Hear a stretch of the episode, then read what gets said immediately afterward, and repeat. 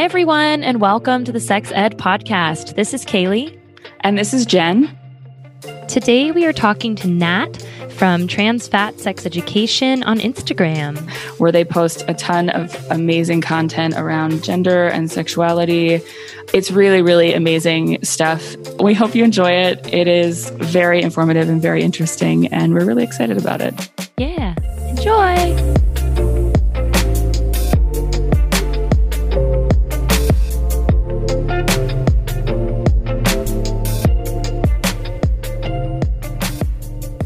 Nat. Thank you so much for being here today. We're really excited to talk to you. Yeah, I'm excited to be here. Cool. So, we like to start off with asking everyone what their pronouns and sexuality are. So, could you please share your pronouns and sexuality? Yeah, right now my pronouns are they and he pronouns interchangeably. And my sexuality, I generally just go with the umbrella term queer. Mm-hmm.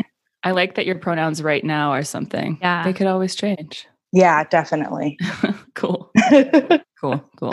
Been there. That is cool to hear because I, I think a lot of our guests say that about their sexuality, but I don't know that we've had anyone say that about their pronouns. Yeah, I think more and more we have to get used to talking about sexual fluidity has been kind of a conversation for a while where like gender fluidity has been more and more like gotten vocabulary that community can share across i think largely because of social media mm-hmm. and so because of that it's like a little behind because really the sexual revolution quote unquote happened in like the 60s where like the gender revolution and like talking about trans people and actually acknowledging their existence like even the word transgender didn't come out until the 90s mm-hmm. um, so it's like a little bit behind, but I think it needs to be more of like a normalized thing of like gender and sexuality both being like fluid and moving. Yes. We're here for it. We're here for it. So, can you tell us a little bit about how you learned about sex growing up? Yeah. So, I had two older sisters that were like eight and nine years older than me. Oh, wow. I definitely learned a lot about sex mostly from them because they were like teenagers when I was in like early middle school. Yeah. And it's interesting because both of my sisters actually experienced child sexual abuse. Mm-hmm. So, like, my experience of understanding sex was always one that was very distrustful and kind of laden with sex being about power in some way and an exchange that you have to accept. Mm-hmm. My sister, when I was pretty young, I would say around the same time she was about she was like exactly 16 started getting a lot of flashbacks from childhood abuse from her father who's different than my father mm-hmm. and i overheard a lot of things i probably shouldn't have at a young age mm-hmm. because she was really struggling with mental health and going in and out of hospitals and so i think i've been starting to realize more and more that a lot of what i imagined of sex was something to fear from my perspective i think yeah i mean I never had any conversation about sex ed in school. And my mom definitely felt like, oh, well, your sisters will talk about it with you sometimes. like that was how birth control was introduced to me. Was like, nice. well, talk to your sisters. Oh my god! wow! Like, yeah. the siblings help with the chores, and they take over the sex ed for the younger kids. yeah. yeah. yeah, and you know, older sisters being older sisters, they just thought like in some ways it was a lot of jokes about sex and things like that like they'd make me like go up to my mom and be like what is a carpet muncher? And they'd be like you have, you have to ask mom that and my parents would be horrified. Oh my god. of course so, of course. yeah so that was definitely in there Sorry, that's super funny. It is so funny. I, yeah. I, love that your mom still thought it was like cool for them to teach you sex ed. They were like, yeah, that's a good enough job. That's fine. yeah. And then when it got to there, they were like, oh, maybe this isn't good. the teenager's version of sex, giving sex ed to someone younger is just like cover, you know, covering all the naughty terms. hey, but at least it was, you know, uh, potentially inclusive, you know, female right. pleasure and lesbians. Look, did you did you learn or not learn what a carpet muncher was? Okay, like you you, you figured it out. I did. I did. Did your mom tell you? No, no. I, it was it was definitely a while after I was forced to ask my mom. my sisters actually like in a weird way before I even knew I was gay definitely knew I was mm. gay and were like, "Oh, you're just like a little lesbian." and they had gay friends and would like they took me, I grew up in California for like the first Prop 8 protest Mhm. for like marriage equality Mhm. and stuff. I was around a lot of queerness, but it was, I was still so ashamed of my sexuality at the same time. Yeah. Mhm. It didn't come out until college. But yeah, I mean, to go back to sex ed too, I think another major component other than my siblings was porn and Mhm. like HBO's weird softcore porn that would come on at like 4 a.m. You know, when you're a kid with insomnia, there Yes, it Yeah, I just had like a, a vivid flashback to that. I used to do the, watch the same stuff. Yeah. I have clients who bring it up and I'm like, it's totally okay that you did that. I did that as But well. But it was like very softcore. It was like women in bikinis, like taking off their tops and stuff. It was like very, yeah. Oh my god. really slow. Yeah. A lot of just like bad Yeah. yeah, weird music. No one ever talked really. anyway, yeah. yeah, the music was really bad. yeah, it was even bad for like that Honestly. time. It was just Give like me an example. Sing. I, there weren't words to it. It was like porn music, like Yeah. like what you can imagine porn Yeah. music. Yeah, but like, that. slower, Oh, like bum, slowed bum, down. Yes, Yeah. exactly like that. Yeah. I think I have a career here. Definitely. Okay, so it sounds like siblings and and porn. Media no school. porn, yeah. media. Not really anything at home. That's the American experience. well, hold on. Did, did you learn stuff at school? You said, I know you've said previously that you went to a somewhat conservative school. Yeah, well, in high school, our health class was mostly about honestly not smoking cigarettes because it was California and they're really anti cigarettes. um, and it was a lot of worksheets about cigarettes. And then Interesting. There was one day someone from Planned Parenthood came in and they showed us just pictures of genitals with different horrible, Mm. like the worst case scenario of STD Mhm. Yeah. situations. And I vividly remember they like were talking about semen and everything. And I vividly remember when they were like, Does anybody have questions? And this girl like raised her hand and was like, um, I'm asking this for my friend, but like, why does cum taste salty? And I swear that was like the only thing I brought back was like, well, it depends on the diet, you know? And it was like all I remember other than the horrible pictures. wow. How, I don't even know how to answer that with a straight face. Kudos to that Planned Parenthood. I love the phrasing of it. asking for a friend. I'm asking this for a friend, but why is there hair on my vagina? Always the asking for a friend, you know? So Okay, so it doesn't seem as very comprehensive. no, not Okay. not at the very Mhm. like at the Yeah. least at all. So Yeah. when did you start to like learn about gender and sexuality and queerness and all of that? How did you educate yourself on that stuff? I'd say my first resource was Tumblr. Mm.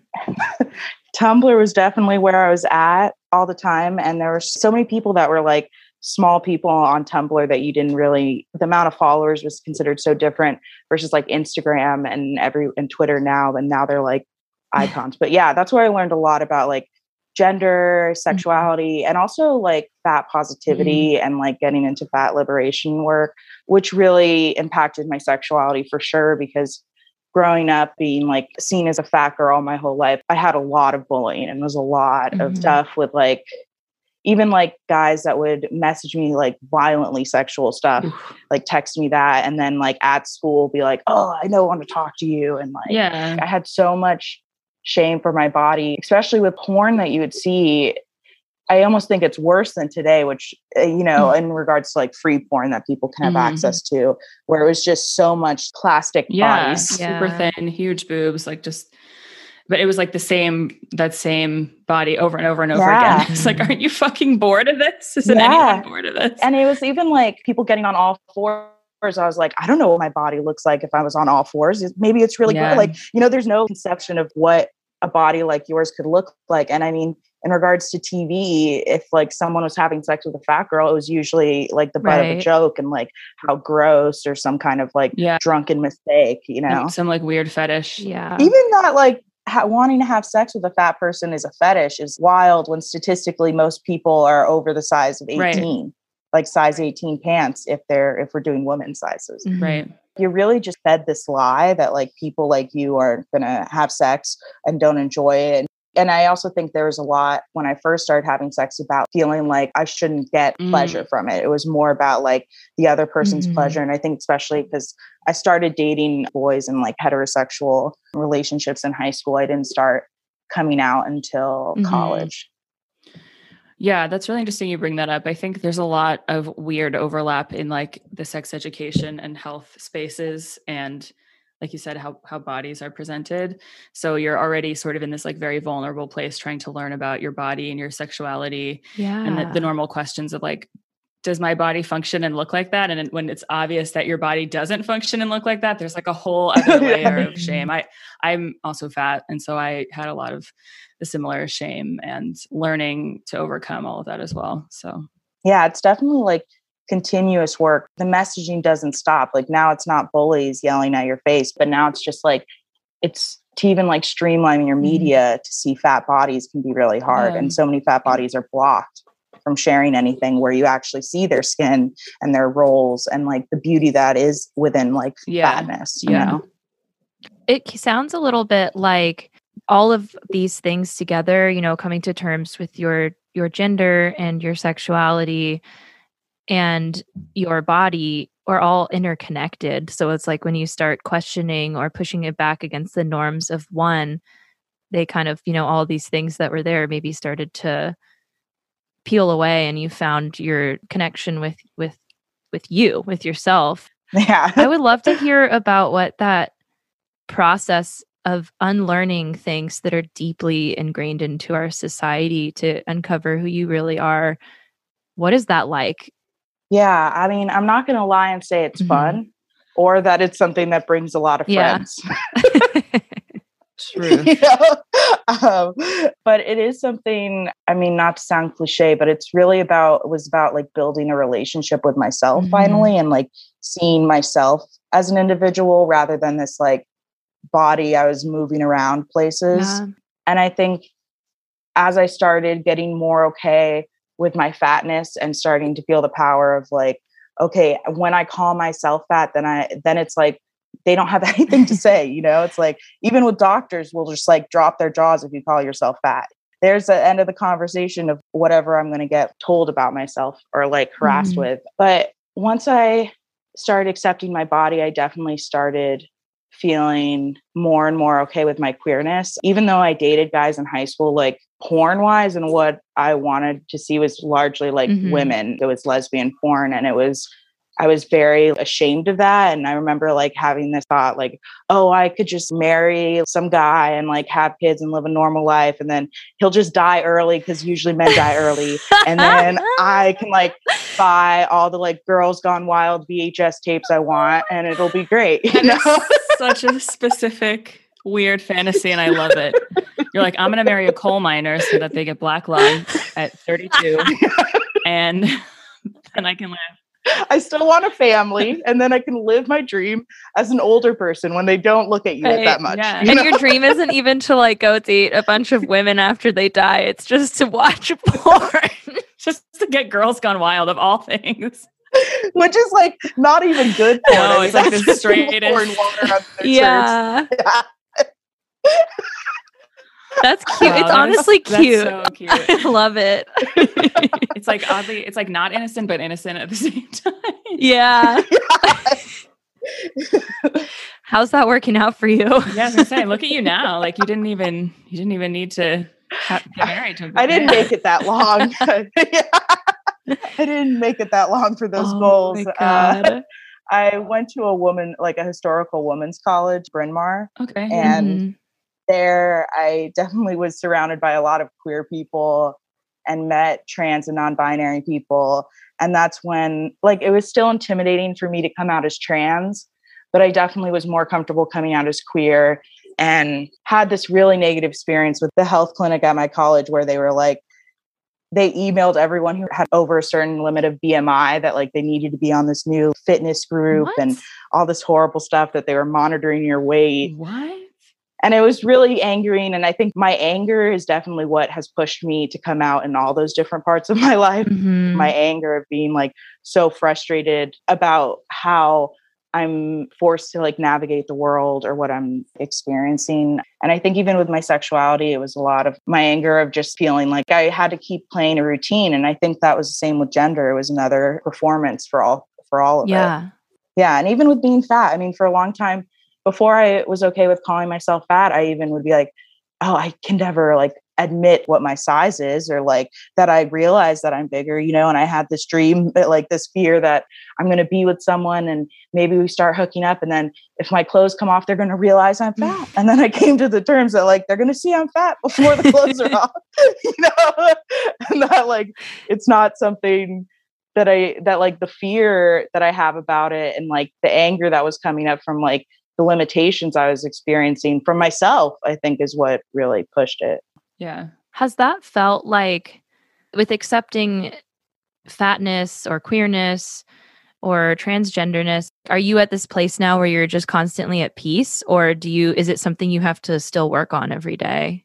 Oh, it's definitely constant work. I work one on one with clients, and a lot of them tend to be like trans and slash or fat. And it's a lot of similar conversations around like how it's a constant mm-hmm. push. And I think when I came out as trans and especially like identifying as masculine of center, I experienced a loss of community in regards to the fat is a large part of like the body acceptance fat positivity community because there is this like push to be hyper feminine if you're fat and it's like mm-hmm. constant and i was constantly trying to like be that and then when i stopped being that it was like oh well now now if you're considered like masculine of any kind you're supposed to just ignore that fat phobia is affecting your mm-hmm. life. Even though like people are still experiencing the same amount of harassment and discrimination within like health services and employment and things like that. Yeah. Yeah well i think a lot of body positive and fat positive spaces have not done a lot of reflection on the other inequalities that they hold up. Like you said, you have to still be performing hyper femininity in a lot of the spaces. And that's a it's a way of getting acceptance, right? Like I'm fat, but I also am very pretty. So you can still desire me and it's fine. yeah, exactly. I feel like I was always pushed into like wanting to wear 1950s yes. outfits and be retro. It's like I don't know why that Pinch waist and like big skirts and stuff. exactly. Yeah. Like, so you're still, you still are forcing yourself to this very hourglass figure, like an acceptable kind of fat, right? Yes. Yeah. There, and there's also so many other ways in which bodies can be not the norm, quote unquote, like, you know, rights for disabled people and neurodivergent mm-hmm. people and all of that, that are also not really looked at in the, the body positivity movement. So I, I know that there's like a shift towards fat liberation, which I think you identify with a lot, a lot more perhaps than yeah. body positivity and like body neutrality, which is like bodies are just bodies yeah. and yourself is inside them and that's the important part so yeah it was interesting too because at least i was mostly in the queer women mm-hmm. lesbian community in like a very general sense and i found it to be pretty accepting of like larger bodies although like representation wise it's all, it was always very thin feminine yeah. people but then when i came out as trans i was pretty shocked by the amount of fat phobia that's in the trans community, especially trans. Like I know more, of course, about the trans masculine mm-hmm. community because of my experience, and it was just it's like constantly flooding of like how many push-ups are you doing a day how are you getting your pecs bigger and your biceps bigger and your thighs bigger and these are the ways you can masculinize your body uh-huh. and like I support anybody getting this gender affirming mm. surgery, and I think that's life saving yeah. things that should be covered. But now it's expanded where there's gender affirming surgeries where you're getting liposuction on your stomach and hips. Those are both places that, well, hips are bones, so it's not really going to change like the shape of your bones. And also, what does it mean to have gender affirming surgeries that only work for thin trans people? Mm. It, it, just becomes more and more that masculinity is attaining mm-hmm. thinness. Mm. And I think trans women experience a lot of the like femininity is attaining thinness. And you get stuck in the circle where you're like, well, I guess everything points to me needing to be mm-hmm. thin, yeah. you know? thin or like the being super, super thin waist, but huge boobs and huge butt it's like still unattainable, right? So you're like yeah. getting lipo in your stomach and fat injections other places. It's like always unattainable. Yeah. Whether it's quote unquote heroin chic or voluptuous. Yeah. It's like working outside of accepted norms if you're trans or queer or whatever, but then still trying to attain the classic standards of beauty or masculinity. Yeah.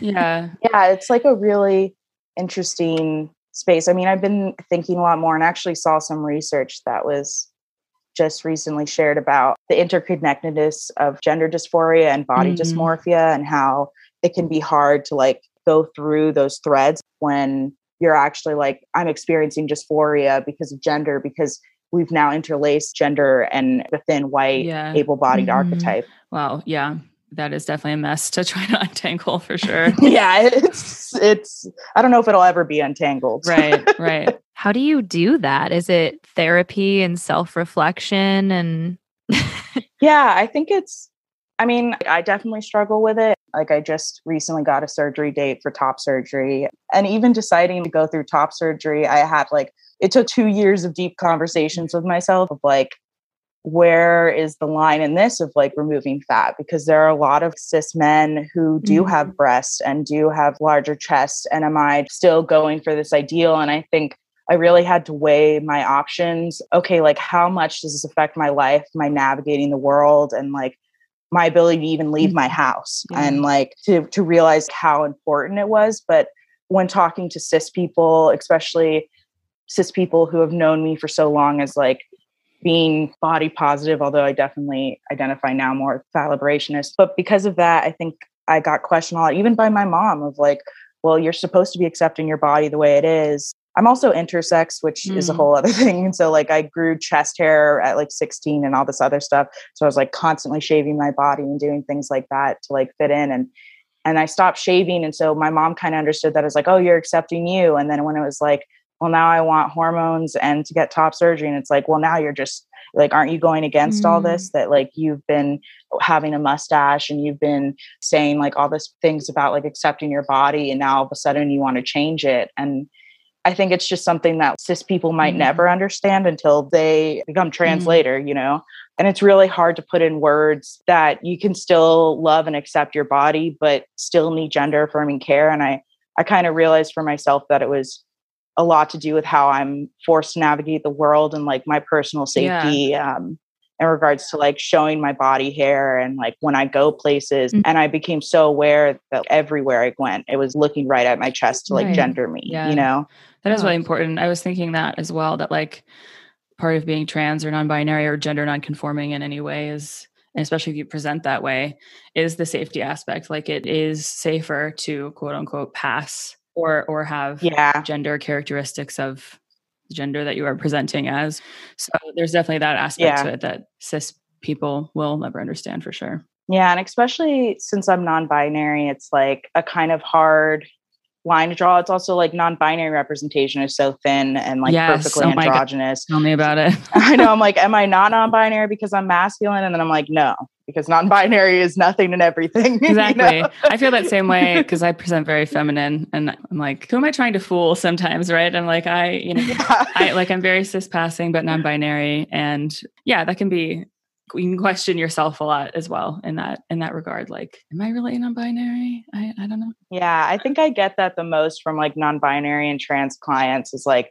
am i even trans enough or non-binary enough i like to really work with clients on like seeing the macro versus the micro which what i consider more of stuff that might be affecting you individually, which could be more like supported through therapy mm-hmm. versus the macro of, okay, you're living in a world that's transphobic, like a society mm-hmm. that's transphobic. So this is something that is more about them than it is about you and your ability to perform to a standard because the reality is they don't even have a standard because they don't want anybody to reach non-binary mm-hmm. especially with using they them pronouns and things like there's a point where you kind of have to accept that you will almost always experience misgendering in this lifetime probably but at the same time realize that it's important to learn ways to be compassionate for yourself while you're doing that and and not just like making it so like oh i'm just going to take the knife all the time and i'm just going to walk it off you know mm. and instead being like okay i'm going to take a breather and like where's a way that it will make me feel good whether it be like looking at a picture of myself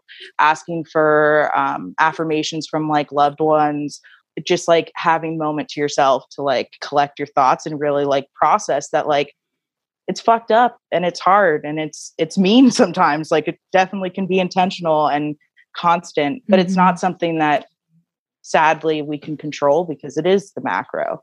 Yeah, that's a good perspective for sure. Reminder Do you feel positive about the future as far as younger generations being more accepting of different pronouns and genders and trans people? Yeah, I I think what really gave me hope in some ways and sadness in the others uh, was an internship I had with Planned Parenthood for a while in grad school. Mm-hmm. It was right before the pandemic, actually, and then I had to stop it. But in it, we worked with kids starting from like fifth grade. Uh-huh. And Planned Parenthood goes in Philadelphia to schools that don't have health centers and things like that. Mm-hmm. So it's a lot of like mix of like charter and smaller schools versus like public schools can sometimes still have like health educators as a part of them even if it's like part part time mm-hmm. but in those classes talking to kids it was mind boggling the things they knew. I mean fifth grade boys are just like what's non-binary? Can you tell me and explain it to me? And i was like what? Wow. yes of course you know? Like i had no idea what that was even like the term existing when i was like fifth yeah. grade you know and I worked with like some LGBT youth groups.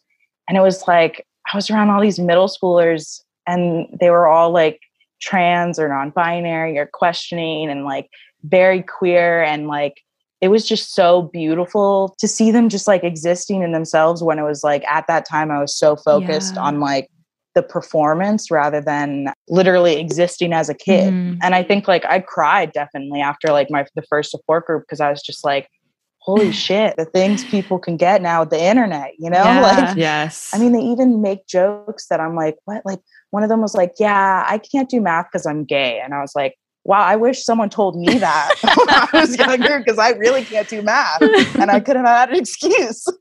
yeah. Like, this is homophobic right here, this math lesson. exactly.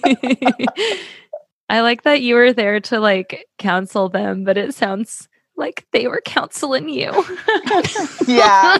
Well, that's what I love about my work in general. Like, I run a support group and do one on one sessions now, and also work with neurodivergent folks through a nonprofit that I'm a teacher through. Mm-hmm. It's really when you're working with other trans and queer people and even other fat people, like, it's very healing yeah. and it's a different kind of care and relationship you can build when you're sitting with people and you know you're kind of in the same space mm-hmm. even though i'm you know a sex educator and supposedly an expert whatever that means in sex ed and gender being able to sit with other trans people and like even talk about my own fears about top surgery or like be relieved by the stories they tell mm-hmm. me that are similar to myself mm-hmm. i think with navigating the world as a trans person especially and even as a queer person you're constantly in this weird power dynamic with cis het people like being the ones in charge. Mm. And with trans people, it's like, you know, all the support groups, all the research, the medical stuff is all led by cis people. Yeah. Wow. You yeah. know, it's not because we're not even given access.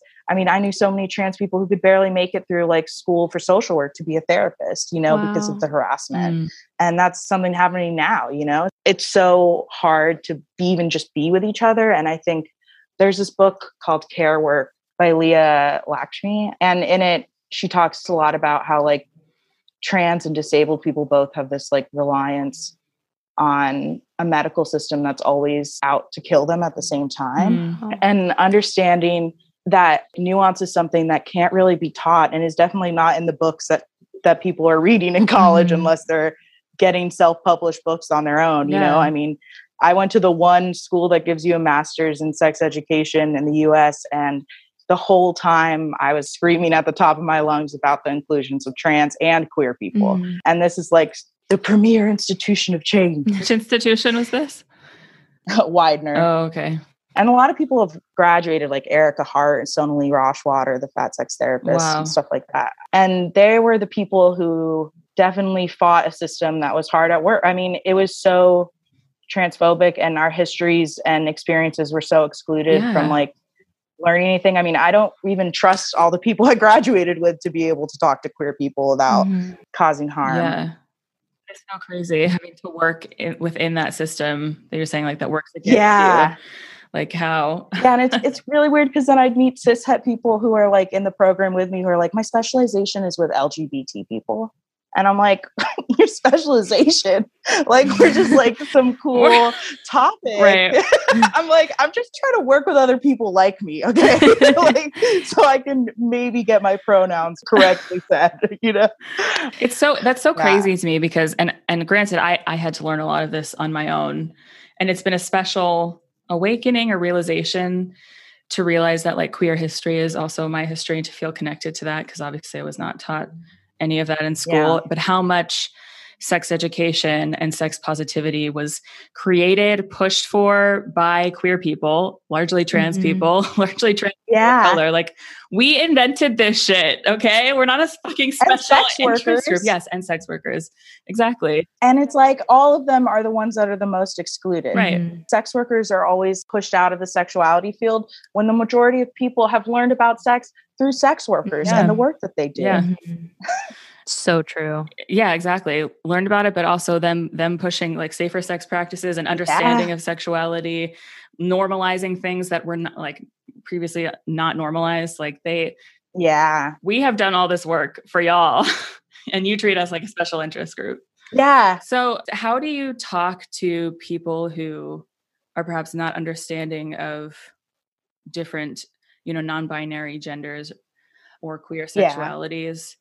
Especially if you yourself are queer or, or trans um, yeah even with myself being a sex educator and like a gender what i consider as like a gender educator too talking to my parents about my own gender is like blah, blah, blah. Uh, i mean i'm not binary uh, i just i need this surgery you know right, right. Um, and and that's just because it's so emotional because it's like our gender and sexuality like first we've been so shamed about it but also it's like something we really hold dear with ourselves and it's really mm-hmm. vulnerable. But in general talking about it i think it's always being open to figure out your own limitations of like how much energy you have what you're doing and prepping yourself for maybe needing some time to decompress and process afterwards is important. Even when you're teaching strangers like i i don't like to center my work primarily on teaching cis het people mm although like I will do that work and would do that willingly and have done that. Mm-hmm. But I do that, I say that mostly because I think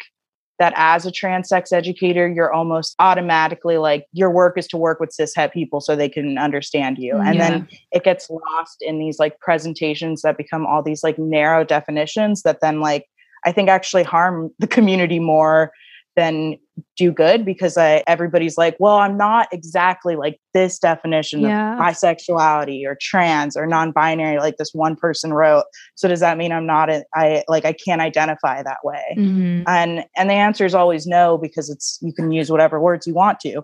I, I really identify with that. Thank you. Mm-hmm. I came out as non-binary pretty recently, and so I've I've been like finding myself in discussions with people, and I don't have the words to like describe why I'm non-binary because I never had to tell people why I was cis. I never yeah, the language exactly. around gender like that. So I've been really struggling and being like, I don't even know who I am. yeah, and you know, sometimes it's just that like we don't even have language for it that's always verbal or always mm-hmm. written out in these ways that people expect. And like with the definitions things i mean people so often are like well please define your sexuality or please define your gender and how it feels every moment of your day. And especially if you're trans you're supposed to always be like well since i was two years old i played with trains and trucks and then like i just knew and like and everything fits right and is perfect now. And it's yeah. like it's just not the case. I mean at every step of the way it's scary you know yeah. if you decide to do gender affirming things or if you don't yeah right. having to come out all the time whether queer or trans is really exhausting and vulnerable i think we need to stop trying to conform gender and sexuality to like mm. these ways of communication because i think yeah. so much more comes into the communication of what can be built through intimacy you know mm. which not everybody's in your life gets to have access to that. Yeah. yeah. I think what I would always suggest for people who want their family or like loved ones or just people around them to learn more is to definitely find ways to talk about things that don't have to be like definitions, but might just be more of feelings and ways to navigate the world as a queer person. And I mm think that's how we like humanize it. Do you have any advice on the flip side of that for mm. cisgendered people to be supportive and good allies to gender non-conforming people? I would say to be intentional about the media that you are consuming and like support trans and non-binary creators whether it be for like making earrings or like talking about political conversations or to conversations directly about gender i think including trans people and being intentional about like finding trans and non-binary people within the world is important mm-hmm.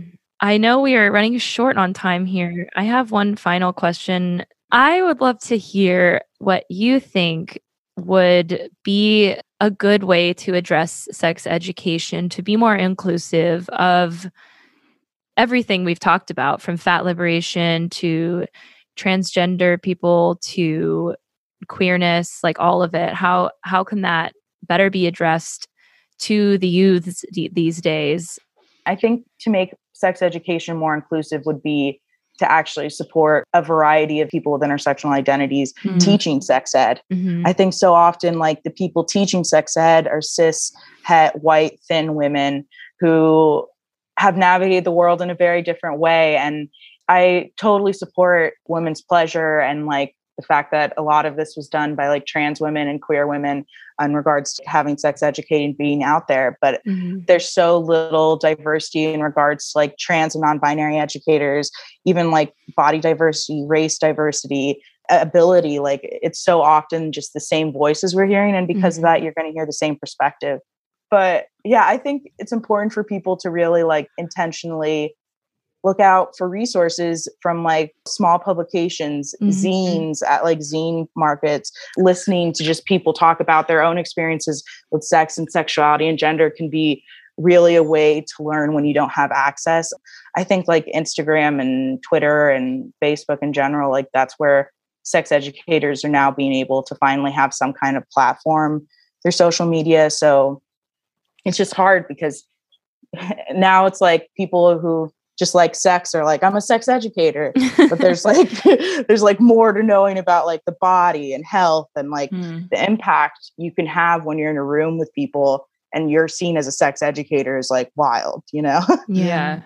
I mean, even with like marketing stuff, it's interesting because like the thin cis passing like women sex educators get a lot more likes and shares and like mm-hmm. visibility, especially when they're wearing like lingerie and things like that, yeah. versus like a fat masculine person in clothing, you know? Right, right. yeah. Online sex education field's a whole mountain to talk about. Yeah, we could craziness. do another podcast on that. Yeah. but it shortens to support trans creators, support non-binary creators, support education from all different types of people who talk about all different mm-hmm. types of things. Yeah everyone that's listening right now, you can easily do exactly what was just prescribed by following Nat on Instagram. exactly. Can yes. you tell us a little bit about the education work you do and, and your Instagram account and everything? Yeah, so my Instagram handle is at trans fat sex ed but the E in sex is a three because of shadow banning. Smart. And I do offer one-on-one sessions that can be found through the link in my bio where you can find either a description of what sessions could look like and also a sign up form. And those sessions can look like hour to 30 minutes and can be bi-monthly uh, or monthly or however often to just like talk about navigating the world as like trans person fat person queer person or just learning generally about sexual health and relationships and pleasure. And I also am a co facilitator for the support and social group called Transitioning Through Apocalypse, which is for trans and gender expansive folks 20 years and older. Uh, it's virtual, free, and can be found at the Instagram trans underscore apocalypse underscore. That's an amazing name. That's so epic. oh my God. Well, uh, thank you so much for joining us today this I I feel like I need to go like sit down in the shower and think for a while. in a good way. Not in a sad way, just like a holy fuck. yeah, this was this yeah. episode is really amazing. I'm so excited to publish it. So yeah. Thank you. Thank you. Thanks everyone for listening to this episode of the Sex Ed Podcast. Again, make sure you follow Nat's Instagram. It's one of the best there is. And yeah, as always, if you have any questions or want to talk to us, you can reach out to us at sexedpod at gmail.com. Visit our website, sexedpodcast.com, and sign up for the goddamn newsletter. Please. There's resources. Things you need to know. Yeah. Kaylee painstakingly puts it together every month. It's really full of great stuff. Also, check out our Instagram at Sex Ed Podcast. And thank you to Kent, our favorite person, for mastering our sound. Yeah. As always. Bye.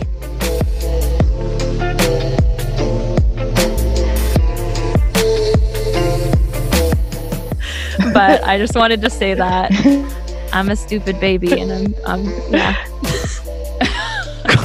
Audio cut in again right at the right at the exact moment. I think your internet might be me might be going in and out, but we just we pretty much just heard I'm a yeah, baby. that's like it.